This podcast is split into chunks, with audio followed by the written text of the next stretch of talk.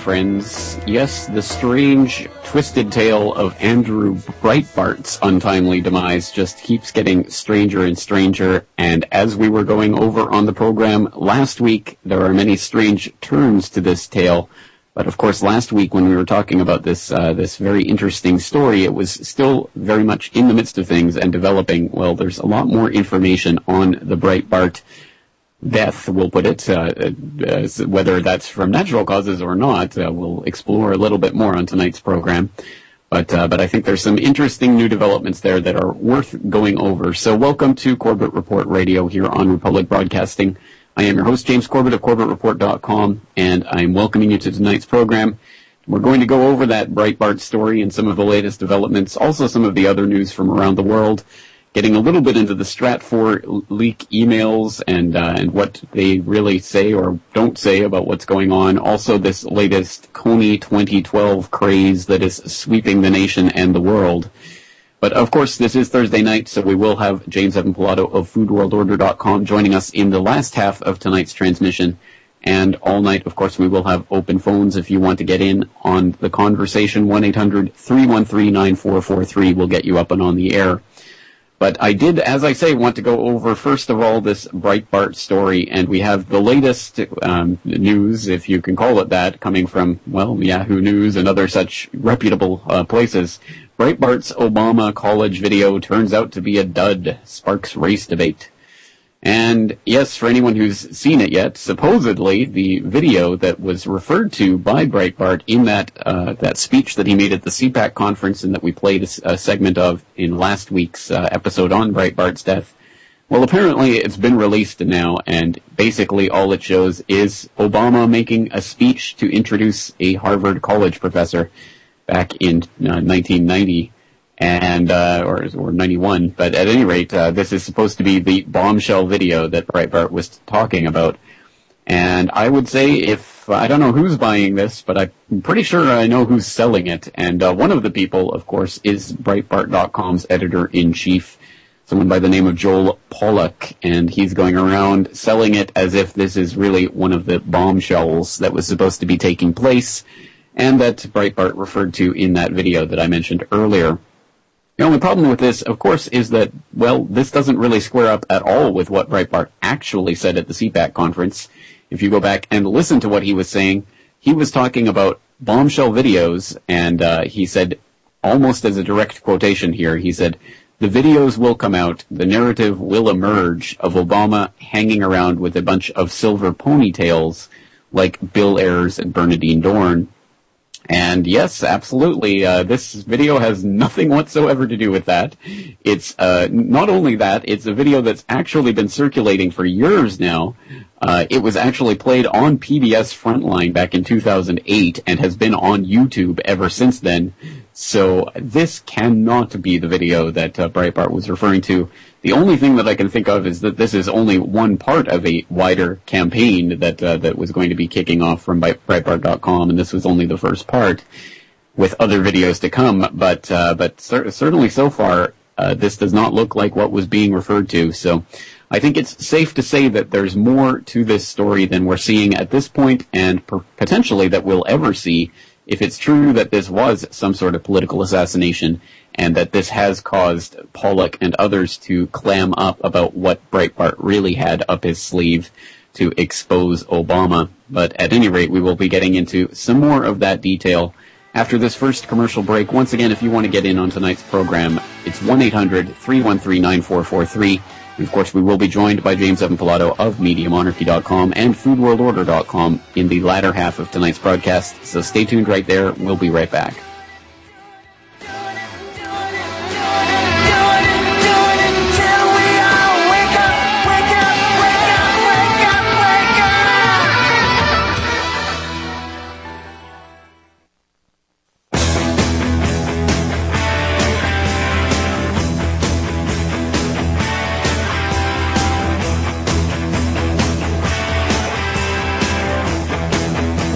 Friends, to this Thursday night edition of Corbett Report Radio. I'm your host, James Corbett of CorbettReport.com, and tonight we're going over the news from around the world, starting right at home with the Breitbart story that continues to unfold, and I know you've heard about it a lot over the past week, but I still think it's interesting to take a look at as we see the media story continuing to unfold, and we now see everyone giving a collective shrug of the shoulders as Breitbart.com claims to be releasing the video that uh, Breitbart had been talking about in that CPAC speech that we played last week, and uh, also a lot of other speeches that he made.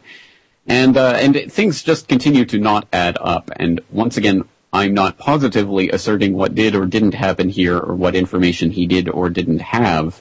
But I think the only thing that I feel positive in asserting is that we are not being told the whole truth of this story and that this video of Obama that once again has been on YouTube since 2008 is not the video that Breitbart had been referring to.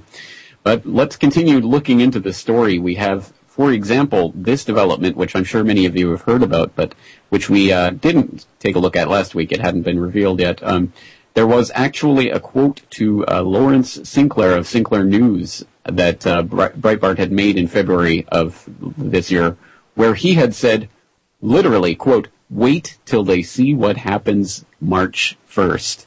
So we have someone who ends up, a 43 year old man no less, who ends up keeling over dead on the sidewalk in front of his house on the morning of the day in which he had said on record wait till they see what happens March 1st. He has explosive political information. He's an explosive character who has shaped the political debate before. He ends up dead on his sidewalk at the age of 43. Within hours, it is being reported almost unanimously over all of the press wires that it was natural causes and there's no foul play suspected.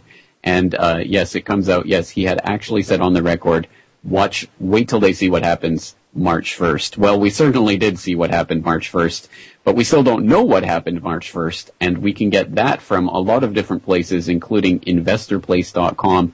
They had an article March 5th, 2012, Breitbart autopsy leaves more questions than answers, talking about the autopsy, which of course they were obligated to do, the toxicology tests and other tests that they had to run, microscopic tissue studies, etc., to try to find out what happened to this man. A 43 year old man does not just keel over on the sidewalk dead every day. It's not an everyday occurrence. They have to try to look for the cause of death. And uh, we have this report, once again, investorplace.com, March 5th. Breitbart, Breitbart autopsy leaves more questions than answers.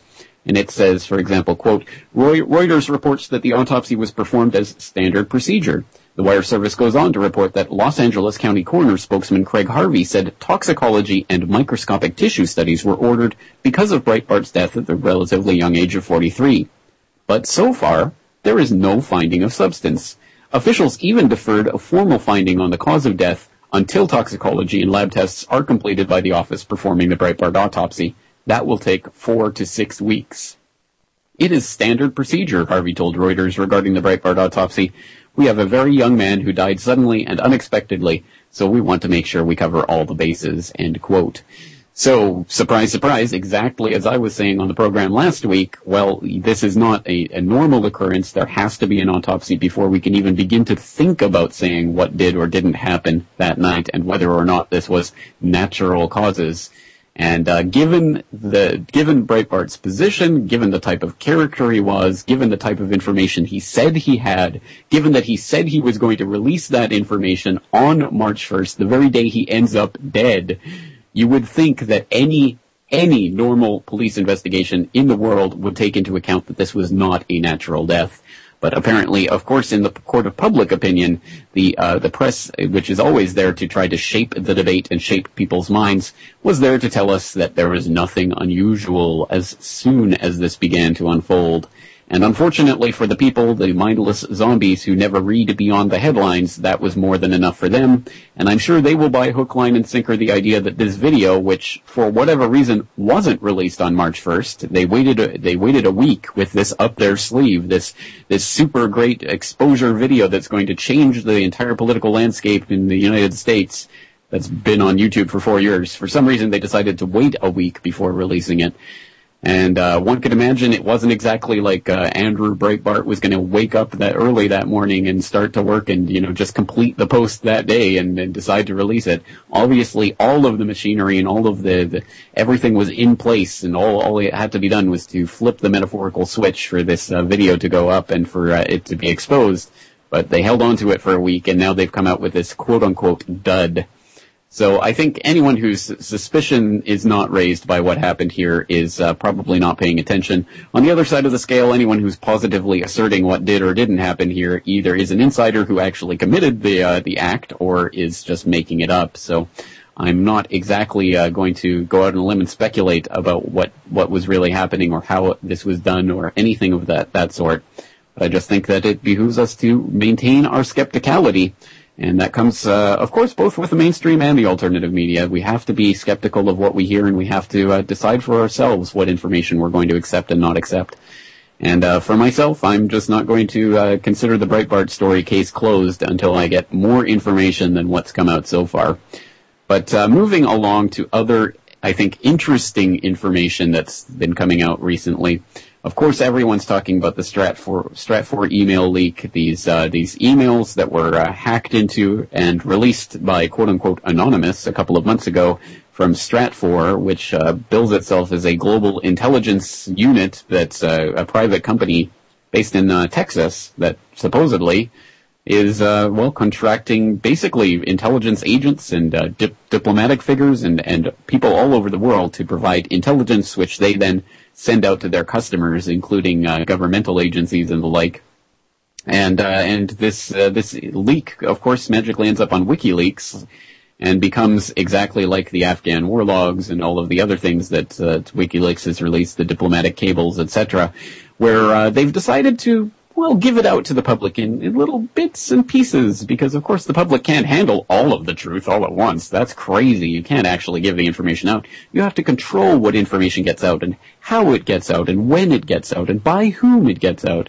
And if you think I'm uh, just uh, exaggerating here, I will direct you to an interesting story that I haven't seen getting any attention whatsoever, but I thought it was particularly revealing Uh, insofar as this particular leak is concerned. Of course, it only fits in absolutely with the MO of what we've seen with WikiLeaks before in all of their other releases, but here it is again from the Atlantic Wire from February 28th, 2012. WikiLeaks elaborate embargo on the Stratfor emails. And it goes on to talk about the elaborate rules that, that Julian Assange, the king of WikiLeaks himself, has appointed for the media outlets that he's collaborating with on this uh, Stratfor email release. And once again, just like in all the other leaks, he's uh, siding up with, sidling up and and cozying up to the you know the Age and the Sydney Morning Herald and you know and New York Times, Guardian, all the usual suspects are in on this supposed treasure trove of information. But there are all these extremely elaborate rules that he's set up about who's allowed to talk about what and when. And this comes from this article, again from the Atlantic Wire, that says WikiLeaks founder Julian Assange has imposed a complicated embargo on the media organizations he shared millions of Stratfor emails with, causing confusion and at least a few mix-ups, the Atlantic Wire has learned. Before sharing its cache of documents taken from the global intelligence firm Stratfor, WikiLeaks made the 25 or so media entities it collaborates with agree to a publishing schedule embargoing certain topics and coverage areas beyond Monday's announcement of the project. Media organizations are prohibited from covering Stratfor related emails related to specific countries. Wait for it. Such as Israel, Turkey, India, and Afghanistan until an agreed upon date, a senior editor at a publication collaborating with WikiLeaks tells us. End quote. Yeah, surprise, surprise. Oh my god, can you believe it? I, I certainly can't.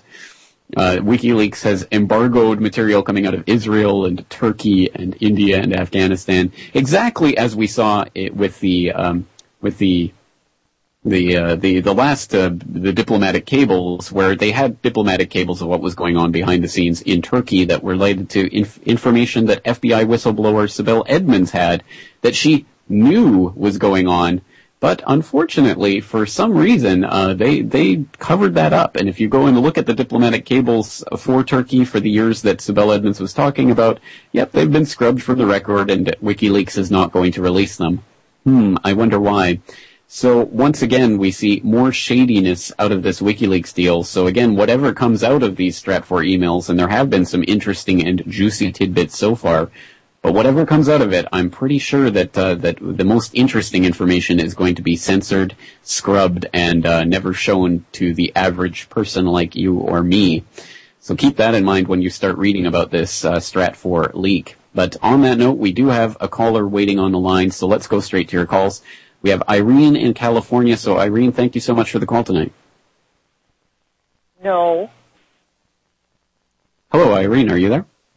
Oh, hi. Yeah. Oh, you're talking on WikiLeaks. I thought you. I thought uh, uh, Rick was still on. But sorry, anyway. this is James Corbett of Corbett Report Radio. Yeah, but yeah, you can yeah. talk about WikiLeaks if you want. Oh well, actually, I was going to tell him that um, Obama's moonlighting. He's got a, another job too. He's a What's... diplomat of the UN. Yes, indeed. Yes, exactly you know, right. It came out with Panetta just uh, just today, confirming that uh, the U- U.S. president doesn't need actual congressional approval to wage wars. All he needs is the UN to tell him to wage wars. Oh, oh, okay. Yeah, I was just like, I found out like about two days ago, and I've been putting it out there for two days. And um, I mean, he can't even run a country. He has no business running the world. You know, it's it's just incredibly insane, and it just keeps on getting insaner by the minute. Unfortunately, right. Absolutely right. Well, Irene, thank you for that. Absolutely. And we will go a little bit more into Obama and the UN after this break. But let's take a, a little break and recoup our thoughts. And we'll be right back on Corbett Report Radio right after this.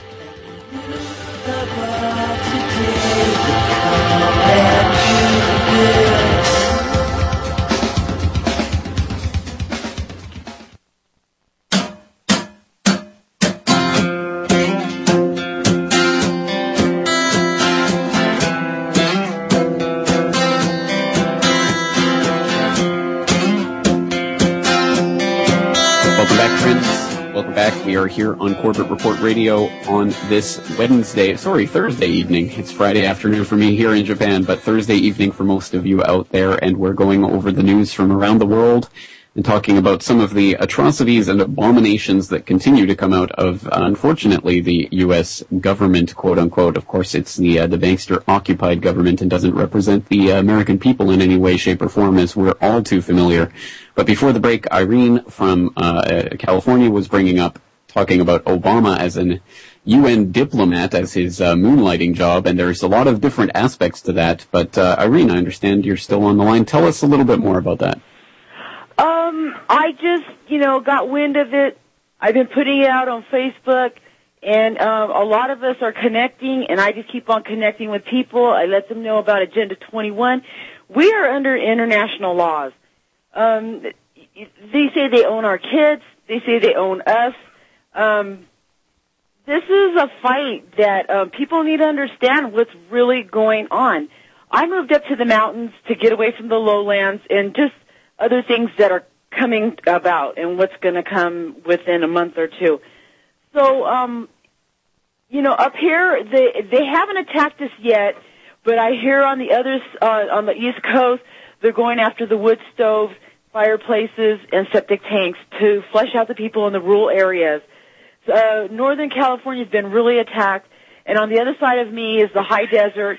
There's people with you know uh, three uh, three mile parcels or three acre parcels, and they're not allowed to uh, park a big rig or so many cars, and it's all money, money. They want you to go rent a you know somewhere else and you know park your vehicle there, your your big rig or your other vehicles, and this is people's land. I think uh, some people up north they had agricultural zone, and then all of a sudden there was an R added to it, and then they try to make it a residential. Those people won back their agricultural zone. So the fight, it can be won, but how do you fight if you don't know what the fight is about? And these people, well, that, you, yeah, you, that's the point. I mean, that's why it always educated. comes back to the information, and that's why it's so important for people like yourself to get the word out on Facebook or whatever other social media tool that we have at our disposal, which they try to use for their phony PR campaigns, but we, we can use to get the information out about things that really matter. And it is so telling that so many of their laws and rules and regulations are trying to clamp down on anyone who's trying to use self-sufficiency and trying to get off the grid, trying to clamp, clamp down on, on wood-burning stoves and things like that, that uh, represent a true danger to the system, which is all about trying to consolidate power in the hands of the uh, political elite. Yes, my bills have been very high since they've done the smart meter. I had a, a $167 bill. Before that was 148 and I just paid 131. So, um, you know, it's, that's the electric bill. We don't have gas. We're on propane and that's another bill where it's 329 a gallon and these are huge tanks. These are like 250 gallon tanks. So you times that just by three, that is going to be like $700 to fill it up. So, uh, Unfortunately so. All right. Way. Well, thank you for that, Irene. I do appreciate that. And just getting back to that UN point that we started on there, there's a couple of articles that I wanted to bring to people's attention, including this one on blacklistednews.com. Panetta International Mandate, Trump, Trump's Congressional Authorization for Wars. And it's talking about Defense Secretary Leon Panetta, and he was being grilled by uh, uh, Senator Jeff Sessions at a, a, recent House hearing where they kept asking him basically about uh, about international permission for war and, and whether Congress needs to actually approve war. And basically, I mean, Panetta kept saying that no, it was just just on the basis of international bodies uh, that uh, that NATO and the UN and and other international bodies that uh, the president wages wars, which of course is completely unconstitutional. But since when did the American government, so-called, actually care about the Constitution? But on that note, specifically about Obama and the UN, uh, of course, there was that story back in 2009 where Obama actually uh, convened a, a, session of the UN Security Council. He was uh, the chair of the UN Security Council back in September 2009, and uh, that was, of course, itself unconstitutional, and that was pointed out by RightScoop.com that had a uh, an article while we were looking the other way, Obama to be first president to chair UN Security Council. And uh, that that article noted that under Section 9 of the Constitution, no title of nobility shall be granted by the United States, and no person holding any office of profit or trust under them shall, without the consent of the Congress, except of except of any present emolument, office, or title of any kind whatever from any king, prince, or foreign state. And uh, the article goes on to note that the UN has a standing military force. We are held to its global policies, and we have an ambassador to the UN, just as we do to other foreign states. Clearly, the argument can be made that the UN can be considered a foreign state, and our head of state doesn't serve at the UN; ambassadors do. So, uh, so absolutely, the fact that Obama convened the UN Security Council and that uh, the U.S. was, as head of the U.S., he was part of the rotating chairmanship of the UN Security Council for that month was absolutely unconstitutional and just another step further down the uh, the slope towards the obliteration of every aspect of the Constitution.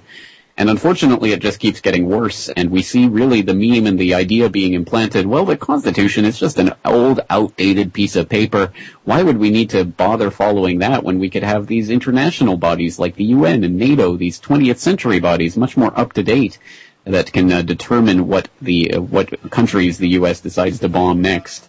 And that's uh, that's where we're heading. Basically, this international government in all but name, and we're all getting one step closer and closer to the new world order. At any rate, we still have a caller on the line, and we have James Evan Pilato of MediaMonarchy.com and FoodWorldOrder.com. So hang on right there. We'll be right back after these messages. Security will prevail, as sure as I'm the president. President Jimmy Carter. You're listening to the Republic Broadcasting Network because you can handle the truth.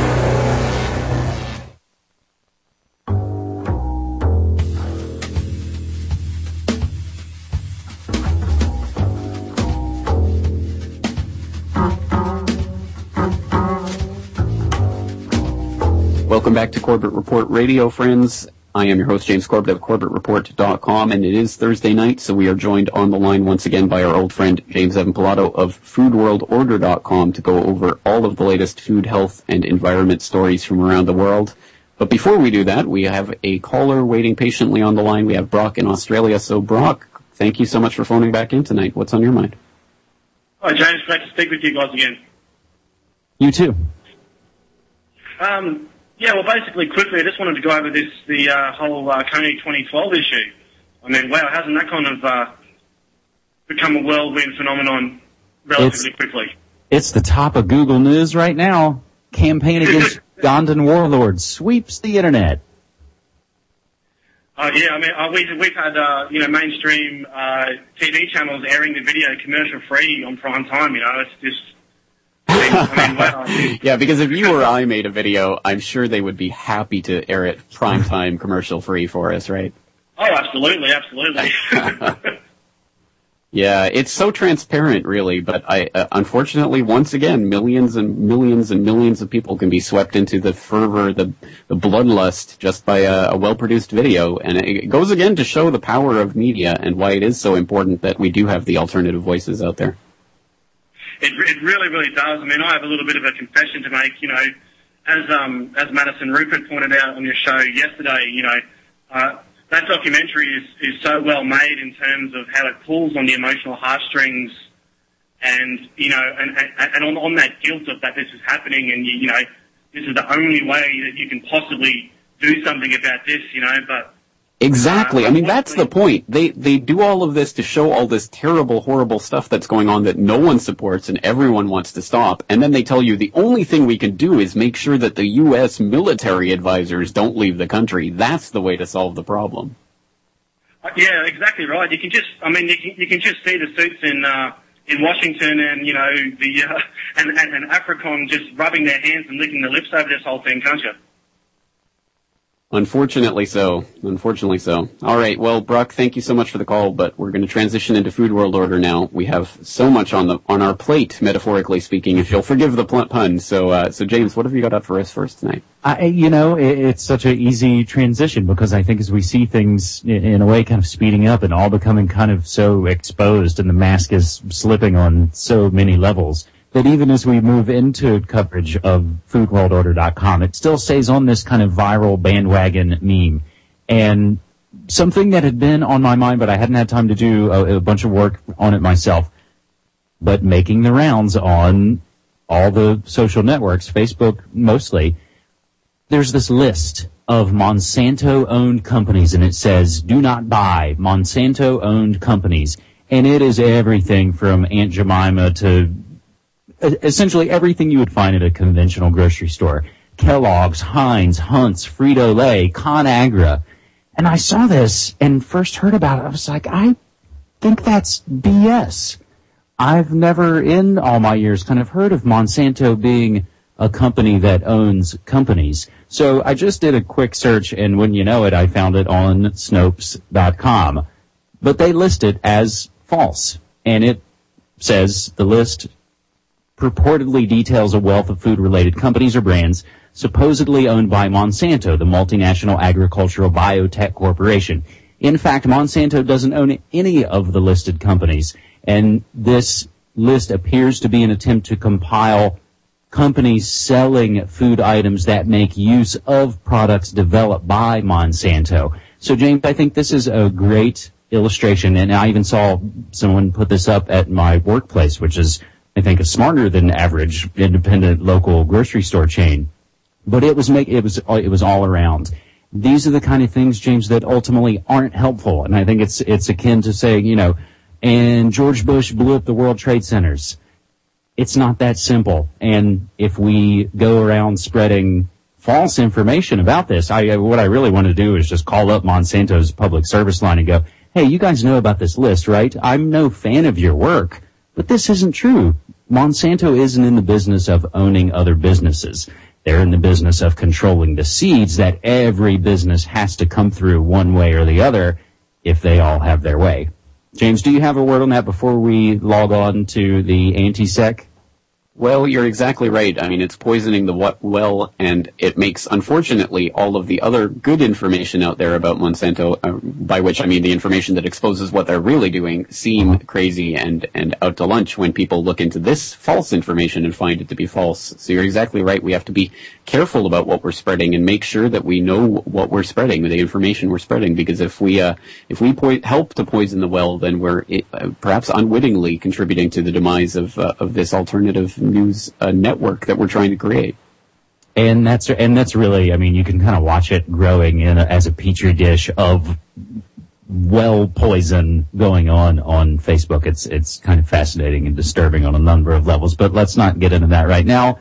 James posted to Food World Order. Antisec dumps Monsanto da- data on the web from CNET.com.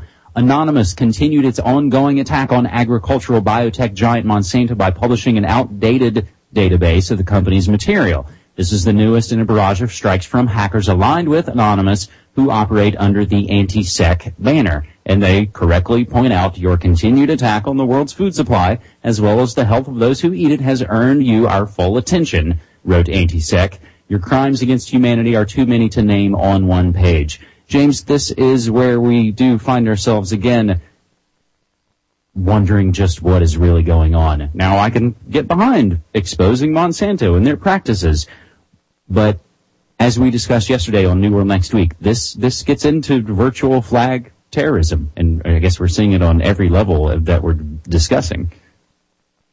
Absolutely, and what I found interesting about this story, I mean, it sounds ominous and everything, but when you actually look into what information was released, it's basically emails that people were sending to Monsanto were released. So all of these people who were writing to Monsanto, many of them were critical about it, had their personal emails and, and names and, and personal information released in this hack and uh, and people who were uh, taking place in this admitted, yeah, well, this isn't actually going to damage Monsanto, really. I mean, it's it's really more damaging to the people who are writing into them. But still, you know, it shows that their their servers are are uh, lax, their security is lax. So uh, so really, actually, when you take a look at what what was really released here, it was nothing of substance whatsoever, and it won't hurt Monsanto in any way, shape, or form but it will hurt people who actually took the time to voice their concern about them. Is that what you're telling me? That's apparently, from what I understand, that's how it breaks down. And if if that doesn't seem right to you, then um, hey, join the club.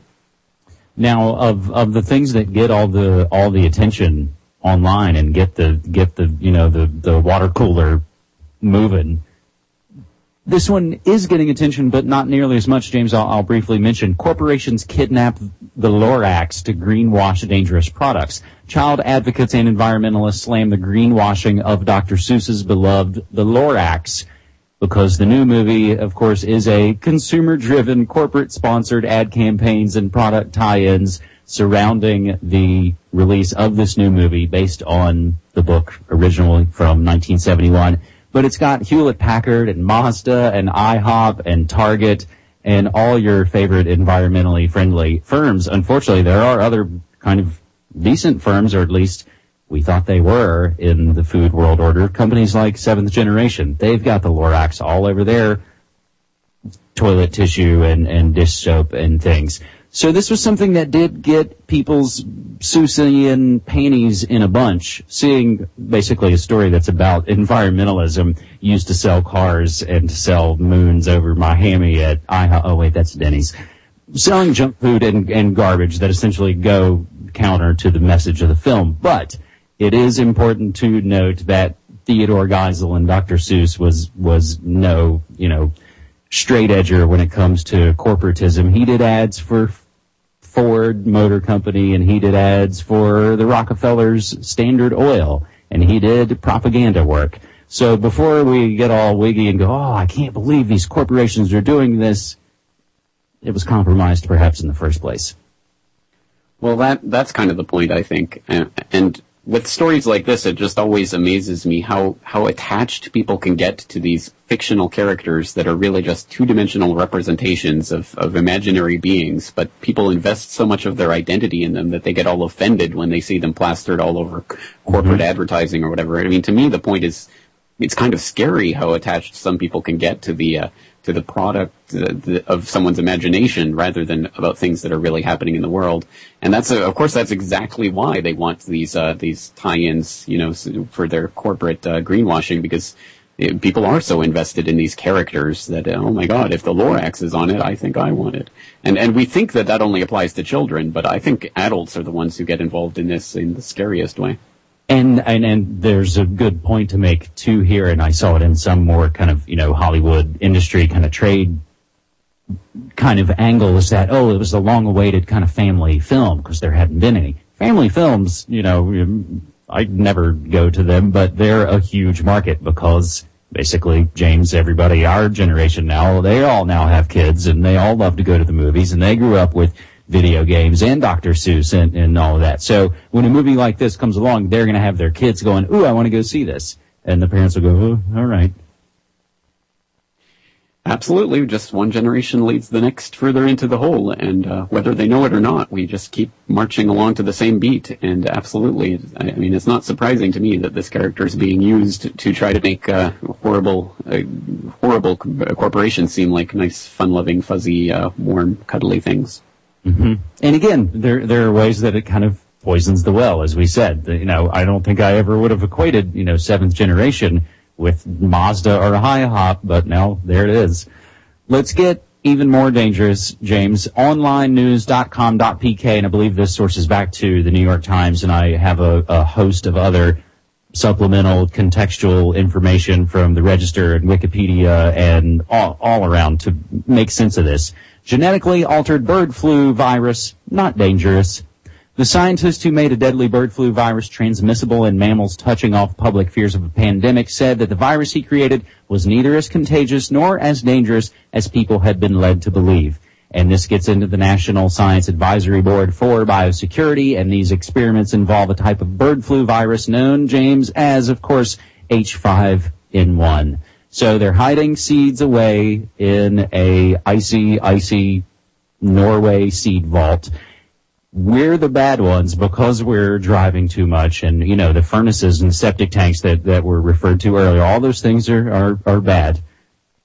But we're going to do this right yeah. No i'm glad you have this update because i had been following this story and i had a video out about the story when it was first breaking but i hadn't seen this update to it and it's interesting in the way that it kind of deflects the, the, the, the, thrust of what the debate was really about, which is, you know, when we start developing these super weaponized bird flus and whatever, um, you know, who gets to control them and who gets to say, no, you can't do that and who gets to control, you know, how this technology is developed.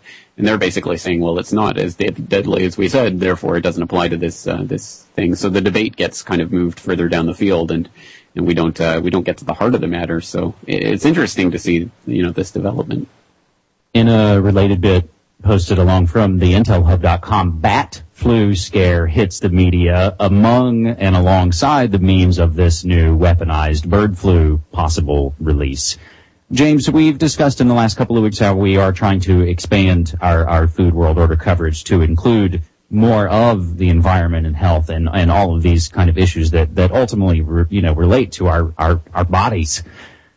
U.S. stands firm against drug legalization, Biden says. Vice President Joseph R. Biden Jr., he is on tour in Latin America currently, but he delivered a blunt message on Monday to leaders in Latin America who are contemplating opening the door to the legalization of illicit drugs.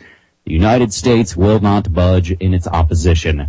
Biden, on a two-day trip to Mexico and Honduras ahead of a regional summit meeting next month, told reporters that he welcomed a debate over legalization, but he then knocked down all the arguments in favor of it. Interestingly enough, we jump down in the article, we'll get, you know, the expert opinion, James, discussing Guatemala here specifically about which nations are pro and maybe con the legalization, ending the prohibition of essentially marijuana plant that grows.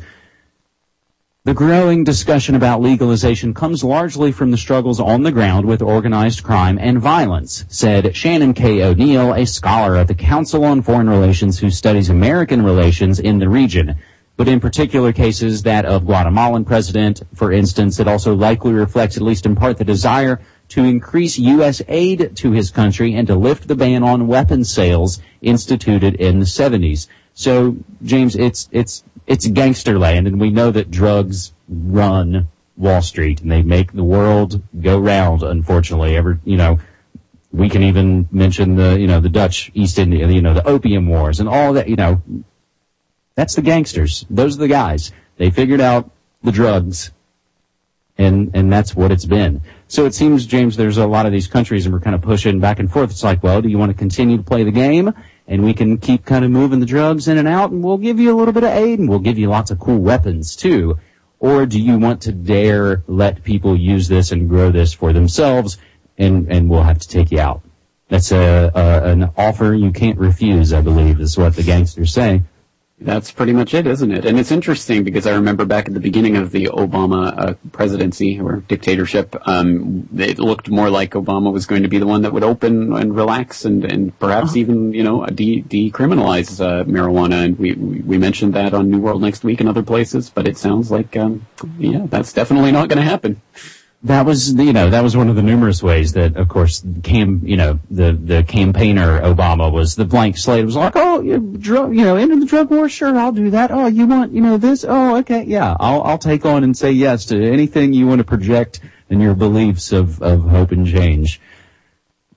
Continuing on we're blasting through trying everything that I've got on foodworldorder.com James and we've discussed food inflation time and time again on Food World Order more foods going to pouch packaging. And again, this is something I've seen at work. All the baby food recently has all turned into these sort of pouch packages that are, you know, kind of squeezy. Now all the big companies are getting into it, Campbell's and Heinz, and the trend is being driven by savings on packaging and shipping costs as well as aesthetics. An upscale pouch sporting elaborate graphics offers a modern look and premium appeal, marketers say. Plus, James, there's no more pesky recycling. Now people can just throw this thing away. So the baby food, the glass jars, the typical glass jars, which don't have BPA in them, if you're even using this kind of stuff for baby food anyway, when you can just grind up some food for them. But perhaps that's beside the point. This is another way that, at least as I see it, James, it's another way kind of tricking consumers who want to be upscale into actually buying things that are against their beliefs. Like the Lorax. Think, yeah, there you go. I think you're right. Well, on that note, we'll take a short break and we'll finish up with the Food World Order updates right after this break. Stay tuned right there. Another chance he takes. Odds are he won't live to see tomorrow.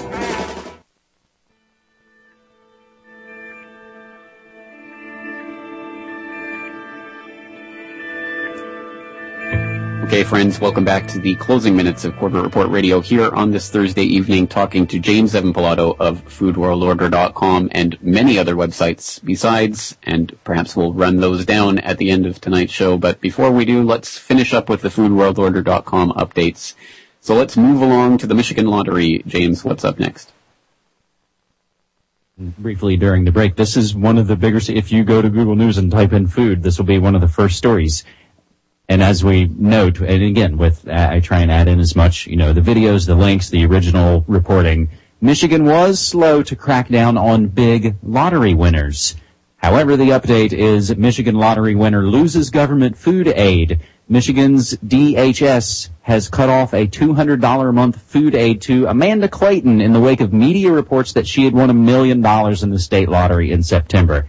She kept getting her dough. When WDIV TV, a local television station, reported on the case, it played into an effort to the state in the state capital to limit taxpayer funded benefits to people who are eligible or to eliminate them for people who have had the good luck to move on. This reminds us of the stories I've covered from right here in Oregon about people using their EBT or Oregon Trail or food aid or food stamps or whatever you want to call it on what's basically junk food and Starbucks frappuccinos this debate is only going to grow more and more, James. As ultimately we see, you know, going back to the top of the show, talking about Obama and the Democrats and Breitbart and the reactionaries and all of those things, maybe the Obama administration really is and has always been about class warfare. But we'll we'll leave that question for another time. You know what time it is now, James? I'm betting it's time to purge what we've binged. and we're going to blast down the list binge and purge, pink slime, satire, coconut cottage, and more. List of headlines all posted at the top of foodworldorder.com right now as I come to you. Pink slime for a food lunch. So of course McDonald's and the other fast food places may have said they're going to kick it out of their food, but now the government's buying seven million pounds of that ammonia treated meat for meals that you've seen squeezing through that looks kind of neat if you didn't know it was some sort of meat product, but it is, it's barely meat. Campaign against Beef Product International's pink slime. More from foodsafetynews.com. Campbell's Soup phasing out BPA use in cans, but moving into the aforementioned squeezy packs for things. Disney's Epcot Park retooling their childhood obesity exhibit because critics say it's insensitive. But let's tie in other stories that maybe flesh it out and make it all make sense. Celebrating the 100th birthday of the Oreo. Sodas contain animal carcinogens. Study finds again from foodsafetynews.com. ConAgra Foods celebrating the history of frozen meals to mark National Frozen Food Day, James. That was on March 6th. I, I think you missed that holiday. best, getting into expiration dates, what do they really mean? Best before or expires by? That's uh, uh, actually a press release from MarketWatch. An interesting one from CivilEats.com about cottage food laws, about selling food from your home kitchen. That will probably become a bigger story. Coconut oil and gluten-free on food fads, more on that from U.S. News and more. And the Michael Taylor petition to keep him out of the FDA top spot. That is growing more and more, James. And a funny bit of satire from The Onion. FDA okays every drug pending approval, takes the rest of the year off. Ha ha ha. Yes, it's funny because it's true, as with so much of Onion. Exactly, as we've been over before. All right, an incredible amount of information. Once again, I hope people are going to go to foodworldorder.com to check out all of that information and all of the links that you have there, as well as MediaMonarchy.com, HolyHexes.com, CyberspaceWar.com, NewWorldNextWeek.com. James Evan Pilato, thanks again for your time. Thanks so much, man. Appreciate it. Right, looking forward to it again next week. And to all of you out there, thank you so much for tuning in tonight. I'm looking forward to talking to you all again tomorrow night. So stay tuned right here on Republic Broadcasting. Talk to you again in 23 hours.